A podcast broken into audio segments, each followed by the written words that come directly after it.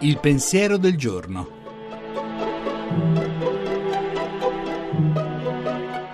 In studio Suor Alessandra Smerilli, docente presso l'Università Auxilium di Roma.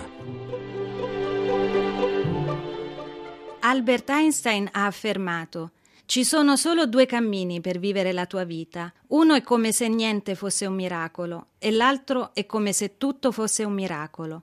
Un miracolo è qualcosa che ci sorprende, che ci lascia stupiti, ma bisogna imparare a scoprire i miracoli attorno a noi. Credo che oggi abbiamo bisogno proprio di questo, imparare ad abbracciare i miracoli che vediamo nelle persone, nelle organizzazioni, nelle imprese che resistono e non licenziano, nei giovani che si organizzano e inventano nuovi lavori, in chi cerca di occuparsi del bene comune e delle città. Se una società continua a sentirsi dire che è ammalata, le persone si sentiranno e si comporteranno da malate. Abbiamo invece bisogno di uno sguardo nuovo e di una profonda conversione interiore per imparare ad abbracciare i miracoli, ma questa è l'unica via per uscire dall'orizzonte cupo in cui ora come persone e comunità siamo immersi.